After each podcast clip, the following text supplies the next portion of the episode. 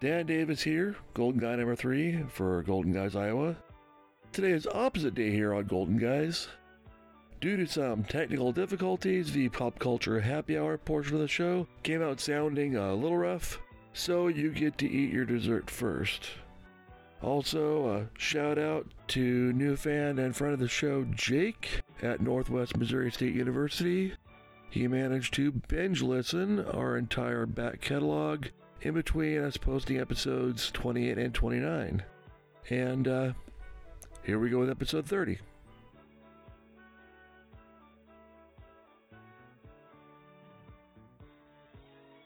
Are we gonna talk about the episode now? I think we The episode. the episode. Okay. Oh, I was just gonna read labor notes. I No. Welcome back. Uh, gonna read it for the listeners. This is not a political podcast. this is true. Yeah.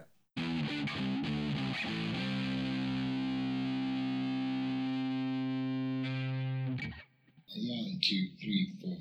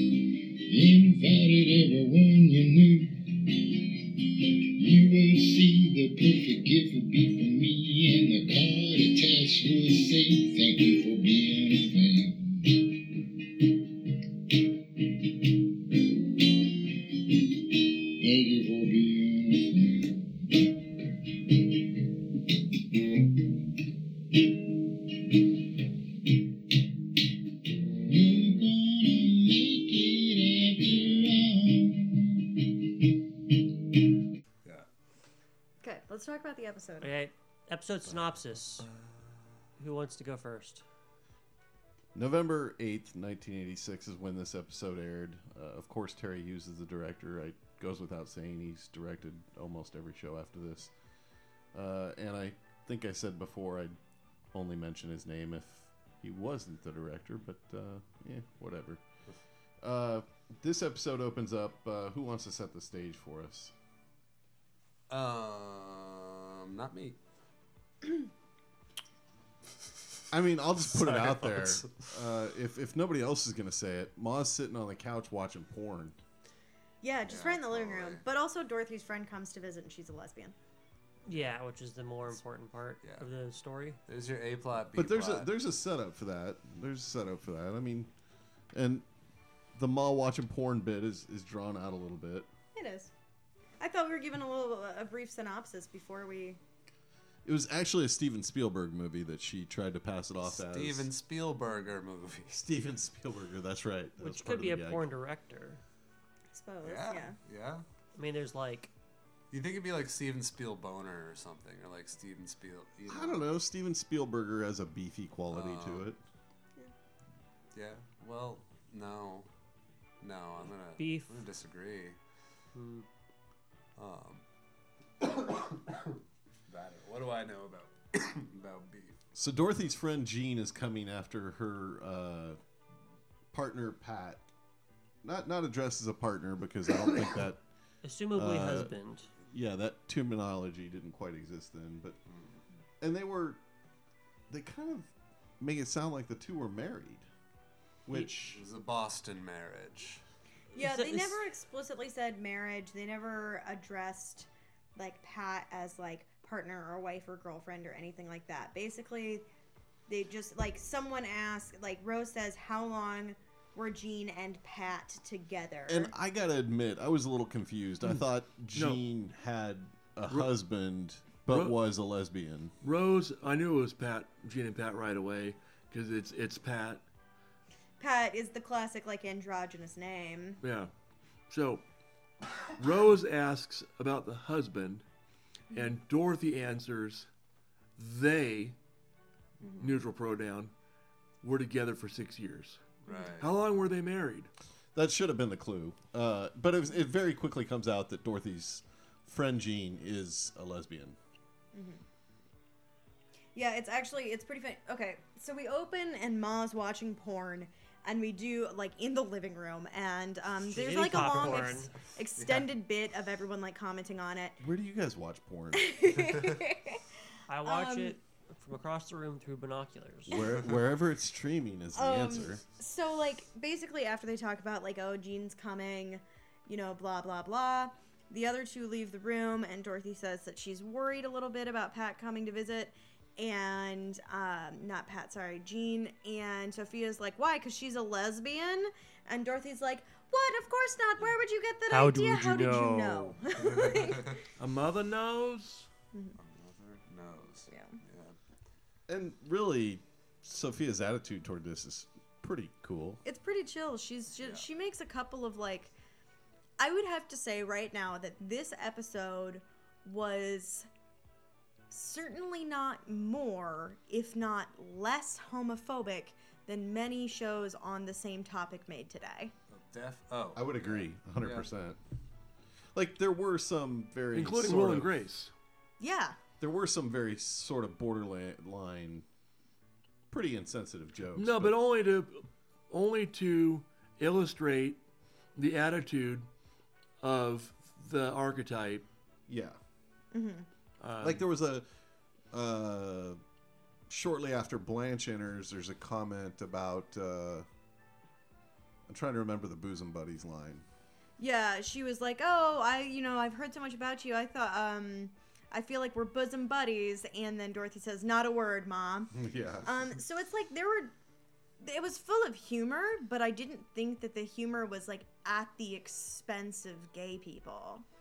You know, like I didn't think there was no humor that meant to indicate that it's gross to be gay. well when they're talking about uh her as a, a lesbian woman they refer to danny thomas who I had to look up and danny thomas was uh he was the a father fairly on. famous He was the father on Make Room for Daddy. Yeah. He's most famous for that and being like the instead of the Jerry Lewis telethon, he did like a children's hospital thing. Yeah.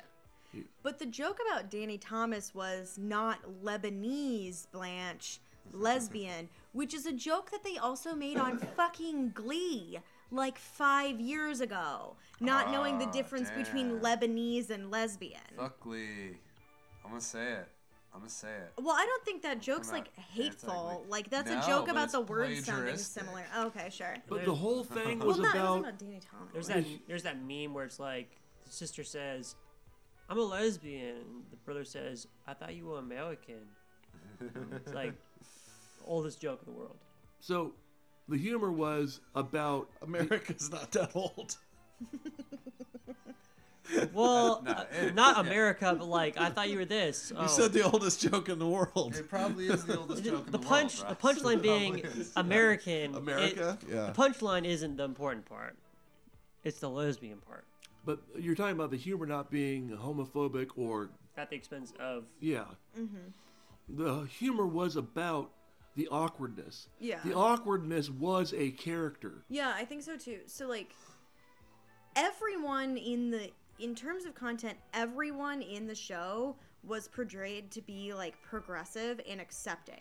Like immediately, everyone was like so like they asked, you know, Dorothy at one point says to Sophia, "What would you do if one of your children was gay?" And there was a whole funny bit, but then she's like, "You know what? I would love them just the same and want happiness." Yeah.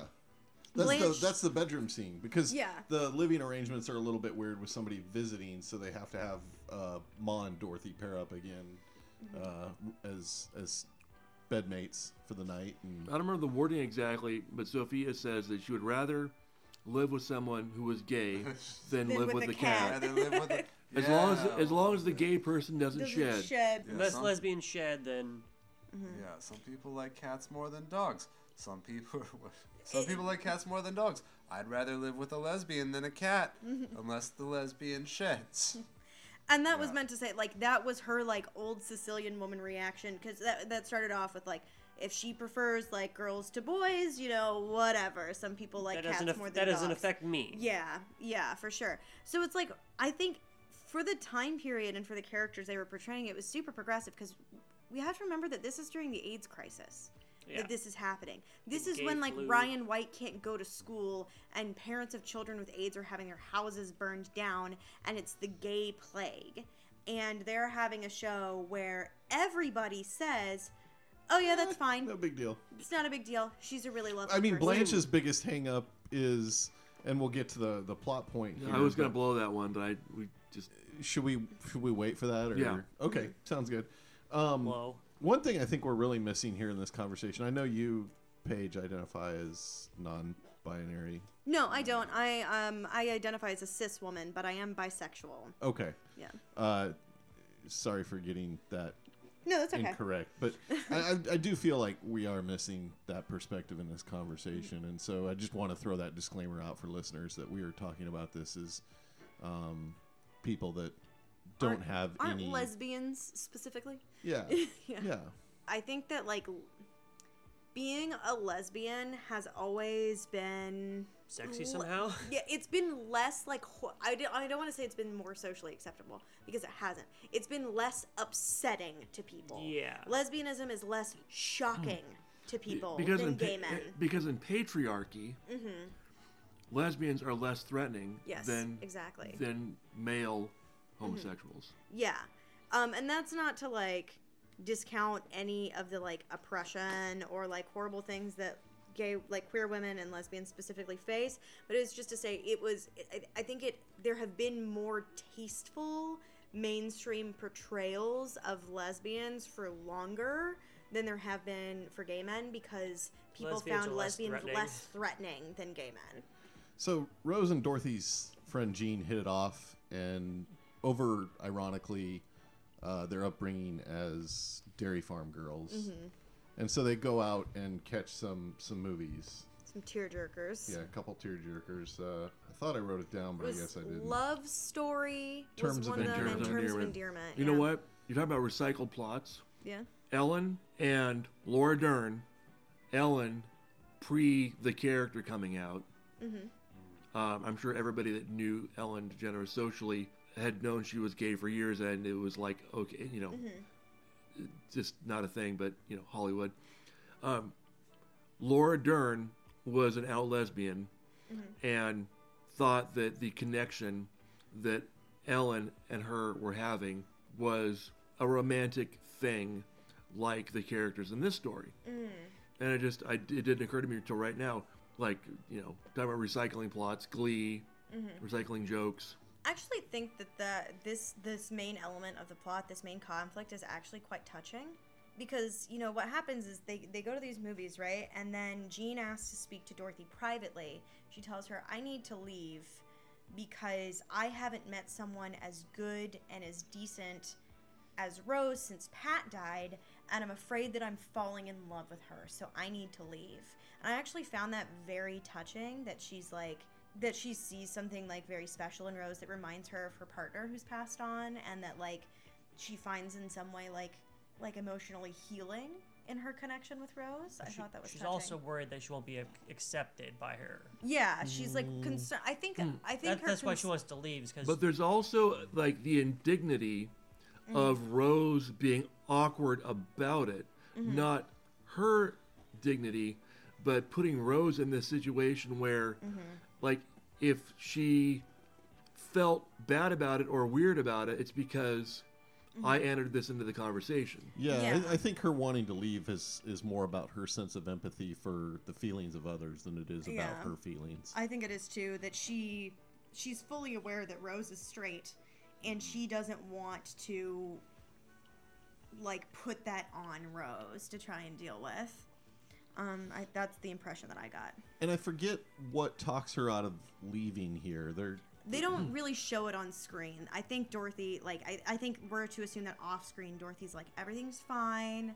Let's just like relax. Just stay another day. No, you know? no, Rose tells her. No, Rose tells Well- her she's cool with it. It's like just We're fast well, forwarding. we're fast fast forward forwarding. because there's two Ro- different Rose, times that yeah, she said Rose, needs to Rose leave. does come in. Something happens There's a though lot to of trigger this, and I talking forget what it that was. They don't show us because all we see is her telling Dorothy, I need to leave, and Dorothy being like, everything's gonna be fine. And then they're all sitting in the living room, like playing cards. Well, but wasn't so? Wasn't this the scene uh, where Ma and Blanche walk out of the room very slowly so that Dorothy No. and No, that's at the end. So here, here we're in the middle. They come back from. No, it is where they walk out very it is slowly. it is because then they the the Dorothy eventually exits so that Rose and Jean can have a conversation Yeah, together. we're in the kitchen, and, and Rose and, and Jean never touch on that. They just find more Wait, commonalities. wait, No, no, that's no. It's still at the end.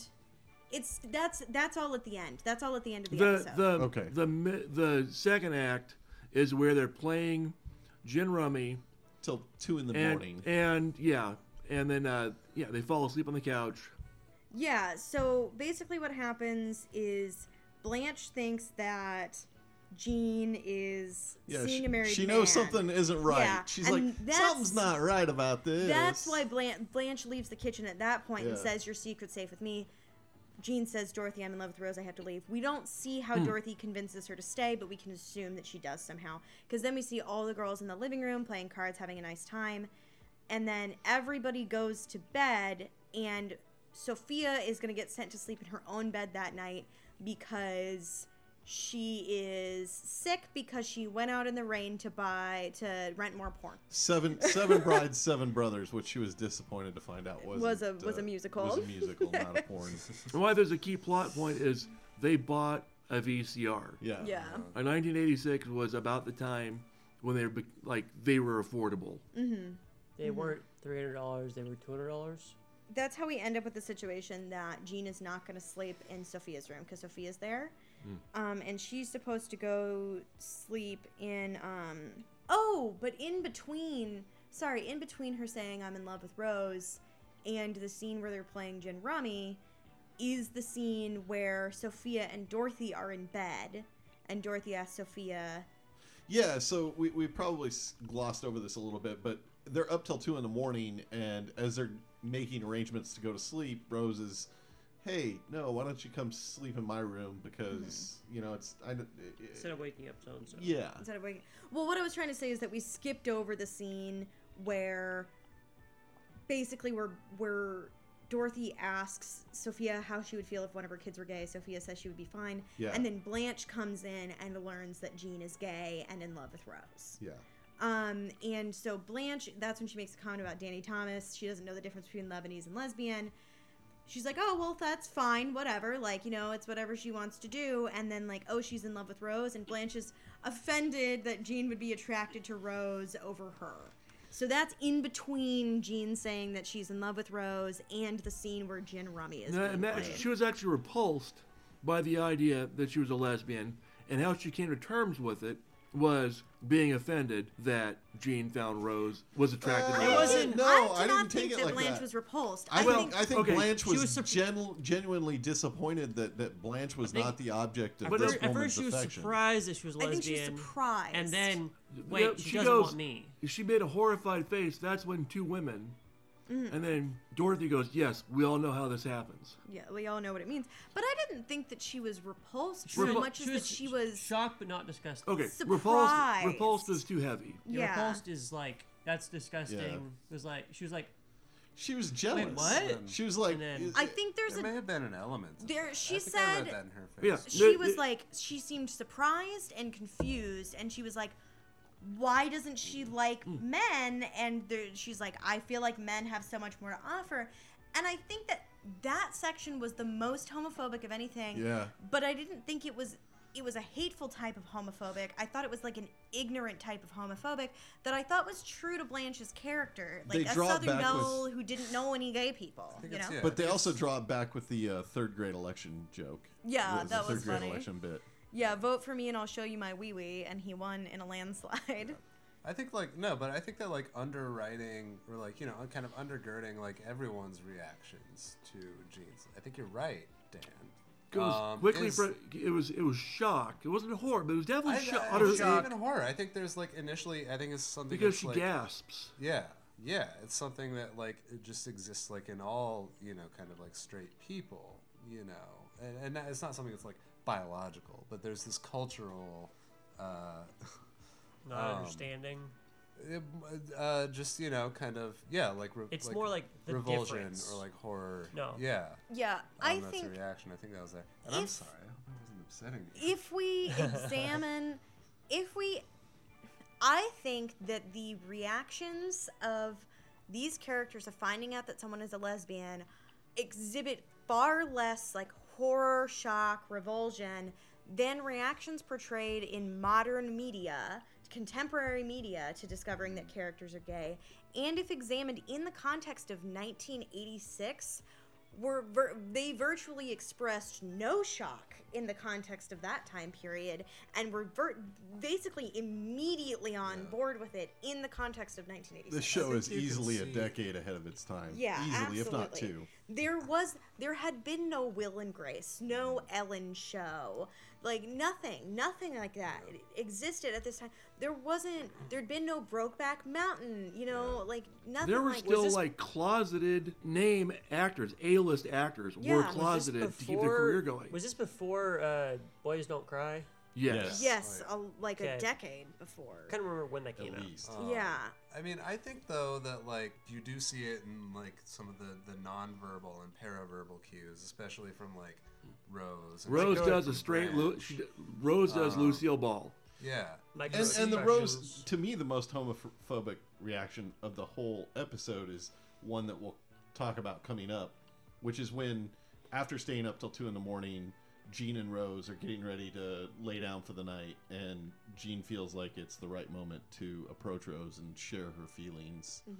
And she doesn't come out and say, uh, "I'm in love with you," or she She comes. She says, she I soft like you a lot. Rose is, like I think half you're asleep. very. Rose is half asleep. She says, "I like you a lot." Rose says, "I like you a lot." She says, "I think you're very special. I think you're special too. I'm very fond of you. I'm very fond of you too." And then Rose realizes was what she's trying to say. Eyes pop Her eyes open. fly open, and she makes snoring noises. And so Jean just like leaves her be and goes and sleeps on the couch. But the thing is, I think they would have portrayed that the same way if it were a male character that Rose saw as non sexual in that interaction. That's fair. I mean, I, I, I could see that from Rose especially. Yeah. Yeah. That she, I didn't think there might have been like a, a, a level of like, oh God, like this is a this is a gay moment like to it. But I think mostly she was just like, no, I don't feel this way. I don't know how to deal with this moment. I'm gonna pretend to be asleep. Yeah, it wasn't That's like fair. fear. It was just like being uncomfortable. Yeah, it surprise, just surprise. Surprise. surprise. I think it's okay I to don't know. say fear. Her- her look I was one of fear. Yeah, Yeah. I think we can say that. I don't think that means it's homophobic writing. I think it's like realistic writing. I think it's more. You It wasn't like fear that she was gonna get. Oh, and I didn't. It was, say- like, I fear, wasn't like, saying- she No, had no, to deal no, with yeah. that awkward situation, Yeah. I having wonder. Uh, having to turn her down or whatever. I wonder what the reaction was to this. D- You mean Yeah. at the time? Yeah. Like, was this one actually? Maybe, Aired? maybe this is worth. Oh, yes, it was aired. Uh, But I it's I wonder- probably worth uh, pulling this up what- some of the. I've got a. Th- Books. This is this is med- mentioned in the book that I have over here that I didn't read the small chapter on. I wonder if they didn't air this episode in some markets. You think so? It like that. There, I know of time. Like for I wonder if example, like in Iowa. so like uh, Degrassi: The Next Generation. uh, in the Canadian market, they aired an episode where Manny gets an abortion, but even though it aired concurrently in the United States, they did not air that episode in the American market. There are there have been other times that I'm aware of that controversial episodes didn't air in markets where it would be more controversial. Are there? the I think there were first run Ellen episodes that didn't run either. Really? Yeah, they just skipped the episodes. Like Like here in Des Moines. I yeah, think, no, like they just skipped the episode played here, and then like the next week they go back to their regular pu- Yeah. scheduled programming or whatever. So I mean, we're we're kind of reaching the conclusion here. Mm-hmm. So the next morning, they wake up, and once again, Jean's getting ready to leave. and she comes in after like so rose is talking to she wants to talk to dorothy privately and that's when sophia and blanche are like leaving the kitchen really slowly and they look at them and they're like we're going we're going you know and um, rose says to dorothy she's like there's something you need to know about your friend and dorothy's like i i know that she's gay. And she's like oh does everybody know but me? Well why didn't you tell me? And she's like but she's in love with me. And dorothy's like i know that too. And rose is like i just don't know what i'm gonna do. She says i just don't feel that way and i don't know what i'm gonna do. And then jean comes into the kitchen. I mean, I think Uh, Rose quickly figures out what she's gonna do. I and think that's, she does, she's, too. She's gonna have a conversation with Jean, and Yeah, so 'cause she Jean has also Dorothy has to to leave, talk and with- it's yeah. the same. It's a rehash. It's of a rehash of Ma I'm going, I'm going. Ma Yeah. and Blanche leaving. Yeah, and I also think that this scene is very touching too because Jean begins to apologize to Rose, and Rose says, "You were only saying what you were feeling." If I were a different person, mm-hmm. I would be really flattered by this. Yeah, I, she was like, "I don't understand this sort of thing, but if I did, I would be flattered and proud." She says, and then Jean says something again about leaving. She's like, "Well, I really don't think that you have to leave, and that unless you think that our friendship alone Isn't isn't enough. And and Jean says, "Well, of course it's enough." And they embrace. And, and then everyone walks in. and then everyone what was secretly listening. Yeah. Yeah. the- Well, Ma's out in the living room. Yeah, she's listening at the door because she's not tall enough to see through the window, which is where Dorothy and Blanche are. and then fade to laughter. And I could see this being a genuine friendship as long as uh, Jean is willing to set aside her uh, And- romantic feelings. Yeah, and Jean's not a man, so she can probably handle setting aside her romantic feelings and just being friends. And because they do, they have a genuine connection, and Rose does honestly think that she is special and someone that she's fond of. yeah. And so, and that's why she says, like, I would be flattered if I were, you know, if I were also gay, I would be flattered that you like me in this way, and I am happy with our connection as friends, and I want to be friends with you. Well, in Pretty Little Liars, they handled the gay friend thing really well. There's just a gay friend, Emily, Mm-hmm. and it's not an issue. There's not like an episode where she gets drunk and tries to bang everyone else. and It's just like she's gay and she's our friend and just like whatever. Yeah, and Dorothy seems to have that attitude too because Dorothy says, uh, Jean, you come sleep with me in my room tonight. And she doesn't make a joke. Sophia doesn't make a joke. Blanche doesn't make a joke, even though at that This point, is the one time when they didn't like make a. Yeah, that Don't they say all joke. like they all know that she's gay at that point. Dorothy is saying, "Why don't you come sleep in bed with me?"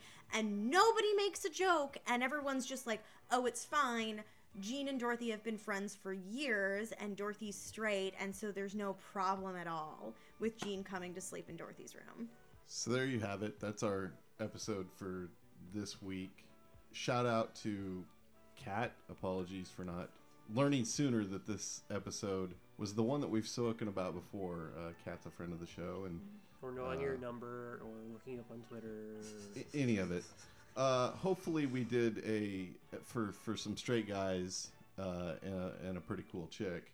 Hopefully, we did a, a decent job telling this story uh, in a way that's that's befitting of uh, LGBTQ rights. And if you didn't like it, write us at Golden Guys Iowa At podcast gmail.com. dot com. Yeah. Sorry if I like dominated a little bit. I was just like, as a queer woman myself, I was really, really excited about this episode, we're and I thought being it. dominated. I thought it held up, honestly. I thought it really held up as an episode, and I was really excited about it. Cool. It wasn't laugh out loud for me, but it was some of the writing was brilliant. I mean, like it was funny and poignant. It was engaging enough that this episode, and I don't think we need to go into it now, we didn't talk about sex and death tallies. We didn't talk about product placement or celebrity reference, and I think that's fine. We didn't talk nearly enough about what was really the A plot, if you ask me. Yeah, the porn. Yeah. Sophia watching porn. Um, and just how everyone's just like cool with that, I guess. It was Um, hilarious. No, no one was cool with it. No one was. they, they- dro- they No, it- completely It was like, it. Ma, like, why are you watching this? And ah, that- God. Sophia's watching porn again in the living room. Like, if it was I mean, a that's guy- if pretty it was a cool, guy- you know? If it was like a grandpa character watching it, everyone would be concerned and like grossed out since it was Ma. It's like, okay, She she's says, a "I'm- weird innocent lady watching a porn. her response was, "It's not like I'm gonna go down to the senior center and try some of this." Yeah. Yeah. But, no, I, I mean, mean, yeah. and, and we did we did gloss over some of the jokes around that, like Blanche, like looking at it and like, oh, I've done that. Not that fast, but I've done yeah, that. it was like it was his birthday, you know, like There was one death. The rest of it was all sex. Yeah, and the death being, the death of Pat. Pat. Yeah. uh, and I don't think we need to really necessarily go through what this episode is about. I think we covered it. Like this is pretty too. straightforward. Yeah. He said straight. I just want to say, like, this is quasi therapy for me. And, and Dan, we've had this conversation already. I just want to thank everybody for being here. Like, this really does help get me through my month. And I appreciate everybody being here and uh, watching this 30 year old sitcom with me. Thank Uh, you for having us, Ross. Yeah, so uh, I guess what I'm saying is Thank you for being a friend. Oh, I'm gonna cry.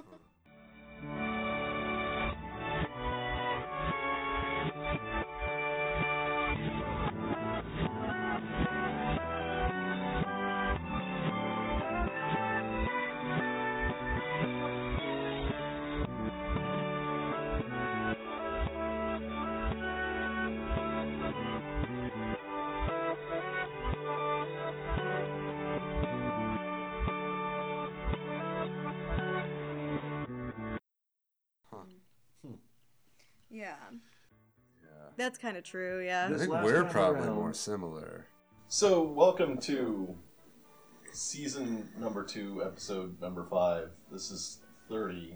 Isn't it romantic? For the subplot, Sophia and her new hobby, we will call this officially episode Dirty 30.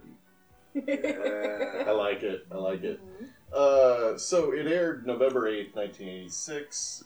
There was good writing in this. And before we get to that, we'll talk about uh, entertainment and pop culture for the period of November the 8th. So we have one week between episodes. There's not a whole lot to cover. One thing I did want to make sure to highlight, and this is because it's a subject I learned more about just recently. November 3rd, the Northern Mariana Islands became part of uh, the Commonwealth associated with the United States. There's some shit going on over there. There Yes, is. there is. There is. So Okinawa was uh, a big U.S. military base, and more recently, the U.S. has tried to move that operation to the Northern Mariana Islands. You can imagine this island is not very big. I think it's probably the size of Manhattan, maybe.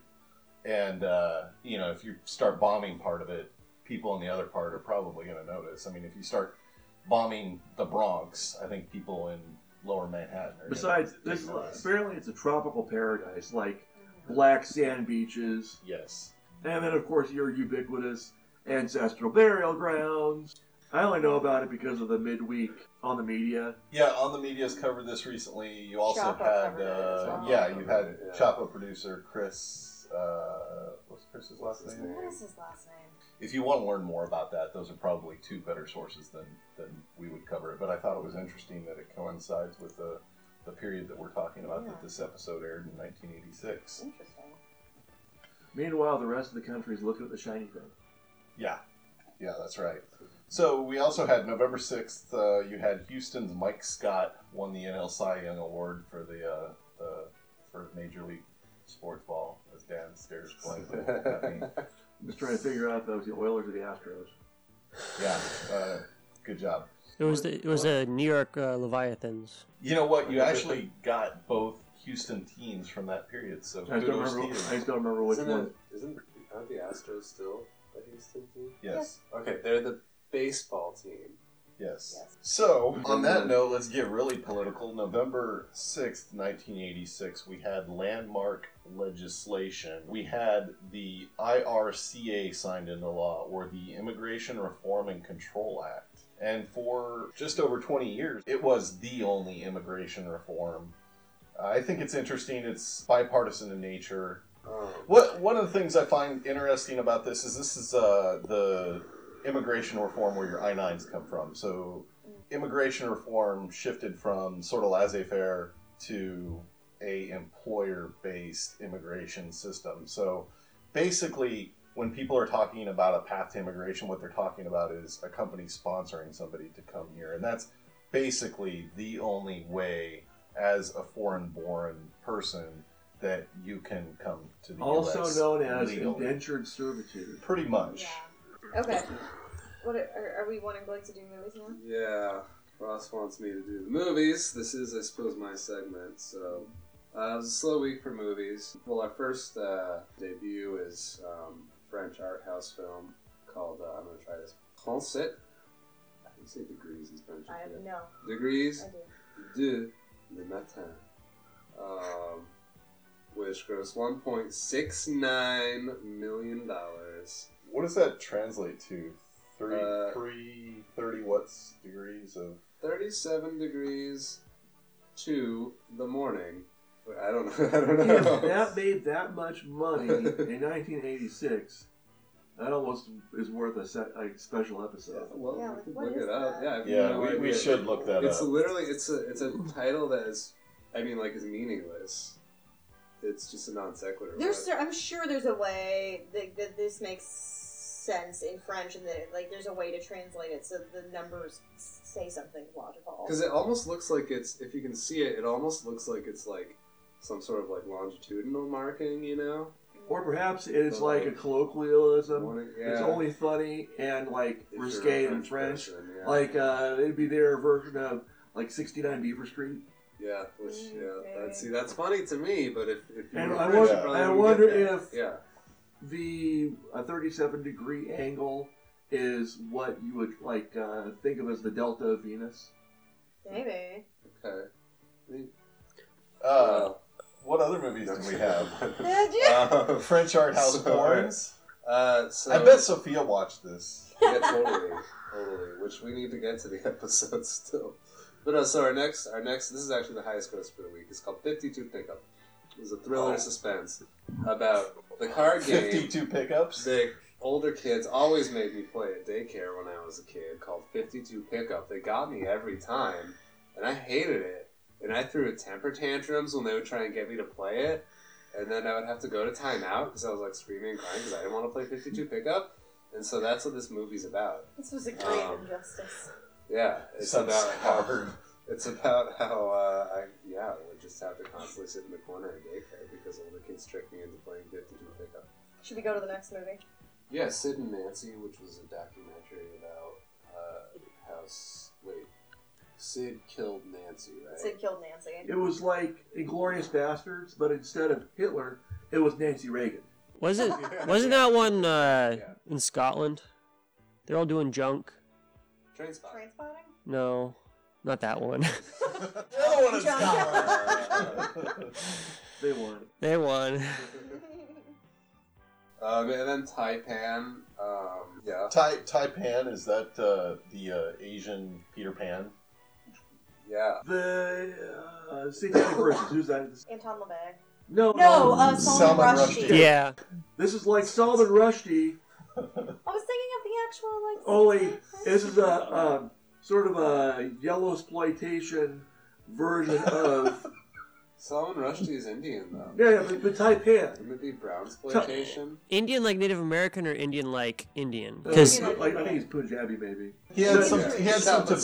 Southie. He had some Going Tibetan way off heritage. the- But Taipan, Taipan was a uh, Chinese retelling of some of Aesop's fables, but bawdier Uh huh. and not by an Asian guy.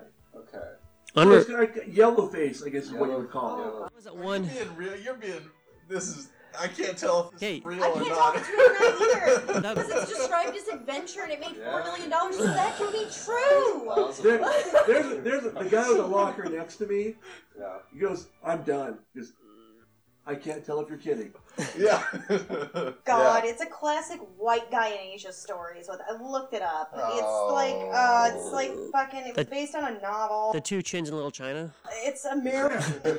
This is kind of like a really lame version of the game they play on Wait Wait Don't Tell Me. Way to, Yeah. way to dash our hopes on the, The rocks second of Hong book in Kong. Clavell's Asian Saga is what the name of the series this was in was called. It's called the Asian Saga. It's like Uh. Shogun and something. Oh, King Rat. Taipan, King Rat, and Shogun are all the same. That's like a trilogy of like yellow exploitation. Hold on, I got a thing. You got a thing. I got a thing. I have a new segment. New segment. It's for the millennials. Video games. From Fuck yeah. 1986. Yeah, so I th- I've been thinking about this for a while. And I thought it'd be good, but turns out there aren't good records, and a lot of games sucked back then. So only notable video game that came out of November first, nineteen eighty six, was Alex Kidd, the in Miracle World, which is like a ripoff of Mario Brothers. It's for the Sega Genesis and the something else. Yeah, Sega Genesis back then. Yeah, well, I think they ported it to Sega. Nintendo just came out uh, in the previous year. Yeah, because Was it 85? Was I that believe. yeah, yeah, So it was like a rip off of that, and you're like a kid who punches stuff and swims and all this other stuff, and it's Eh, it was all right. Nothing else happened that week. I, look, tried, I was hoping there'd be arcade games or some sort of record-breaking Pac-Man thing or something, but there was nothing. Yeah. We've covered some of that on, on the program in the past, but it'd be good to revisit as And actually, New the, the arcade games were waning, and I Yeah, it was the video game. It was like the video game crashed because they started doing home consoles, but they're making home consoles like they were arcade games, which was they made them arbitrarily hard so you'd pay more money at the arcade games. So they had like, and the controls were horrible. They they didn't have a standard push B to jump, push A to grab thing. It was the controls and how the game ran. It they just didn't work properly. Well, we're entering that period where I think more and more households. I remember this is right around the time that we got our first like legitimate home PC. Yeah, It wasn't like a tape reader. it's like a Commodore 64. Yeah, I believe it. It was probably. That's it. All right. This is the Hot 100 Amanda by Boston. God, I can't believe Boston was still active this late. No, it gets better. The Billboard 200 LP, Boston third stage, week two of four. This is depressing. Now, they get points for the top country LP was Guitar Town by Steve Earle. There is a good choice. There's like a glimmer of sunlight yeah, in yeah. There's some hope there. But then it, it, our hopes are dashed. Adult contemporary Peter Cetera with Amy Grant. The next time I fall, Amy Grant. and Peter Cetera. Really?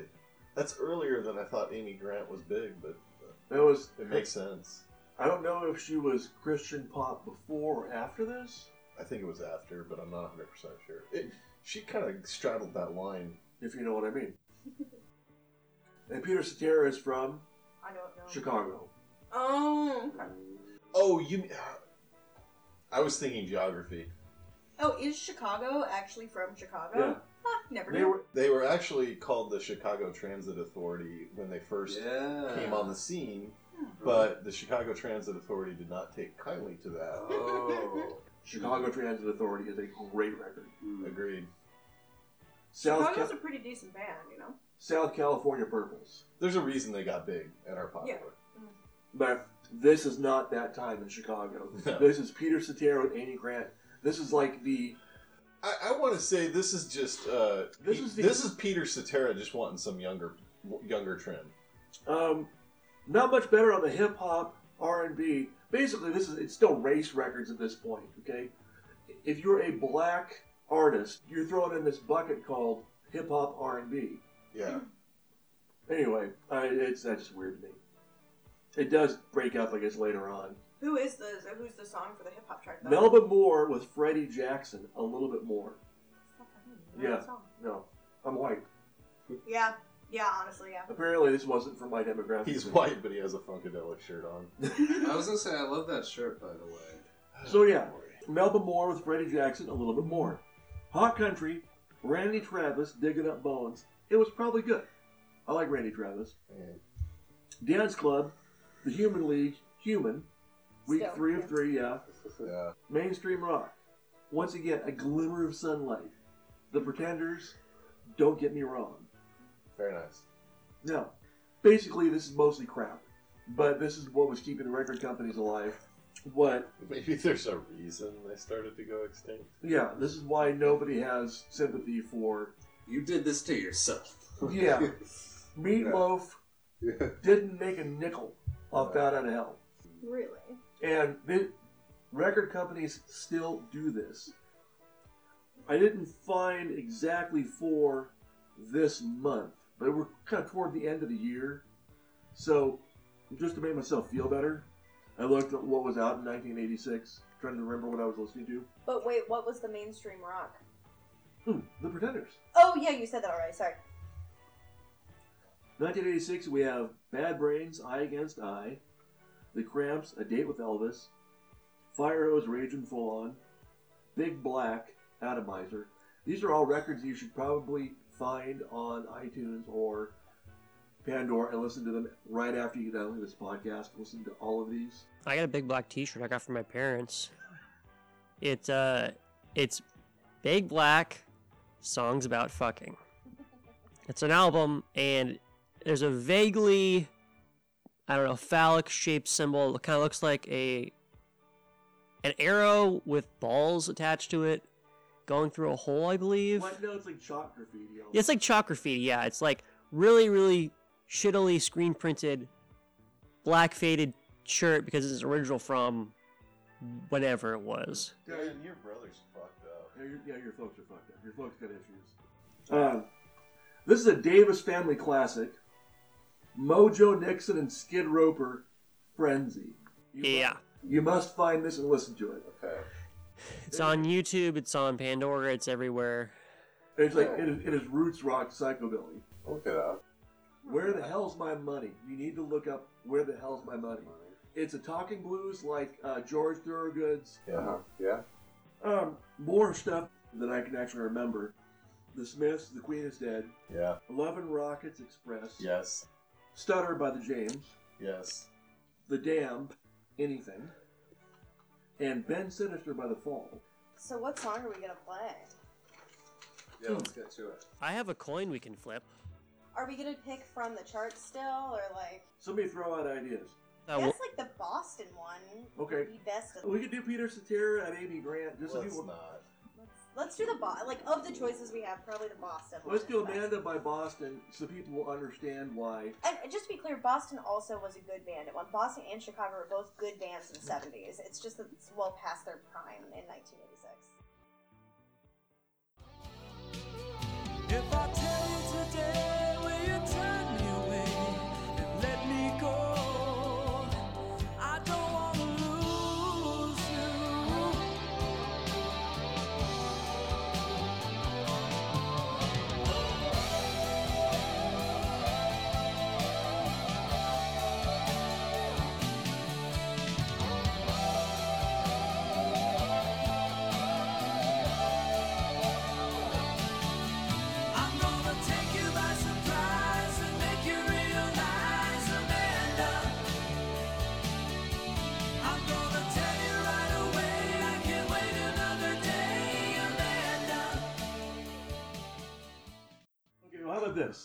NME, Youth Suicide. Okay, we did not do that.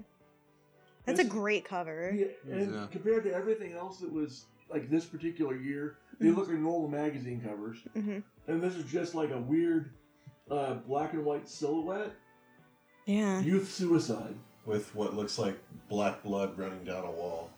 I think it's a face. It is a face. Yeah, it's a face. It is a face. It's It's, also, It's like if a face was laying yeah. but down. it's Yeah. also blood running I, down a I wall. see it. I see it now. Oh, So what's it say on the bottom? Lucy O'Brien on the tragic rise in self-destruction. Wow. Felt, Pop Goes the Weirdo.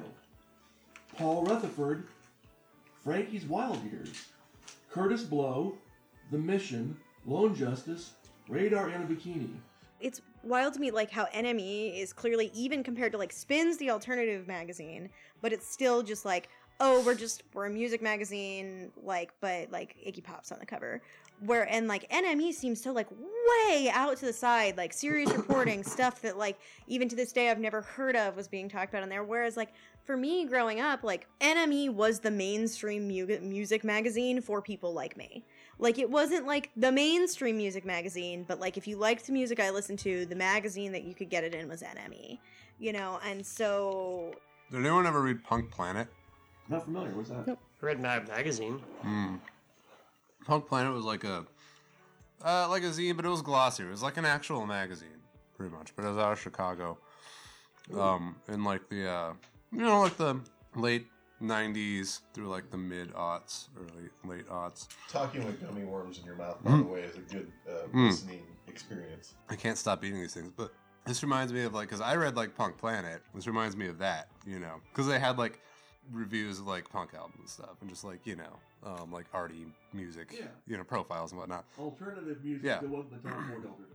Yeah, but then also The like, band would open for Blink 182. well, no, I mean like they had like people like writers who would like go to like Syria and like report on you know like U.S. you know like shelling like artillery like shelling like Syrian border towns and stuff. It's like yeah no like I'm just here like on the Iraqi border and like they would run articles like that you know. Um, yeah, and so that's that's what it reminds me of. But yeah, yeah, that's my story.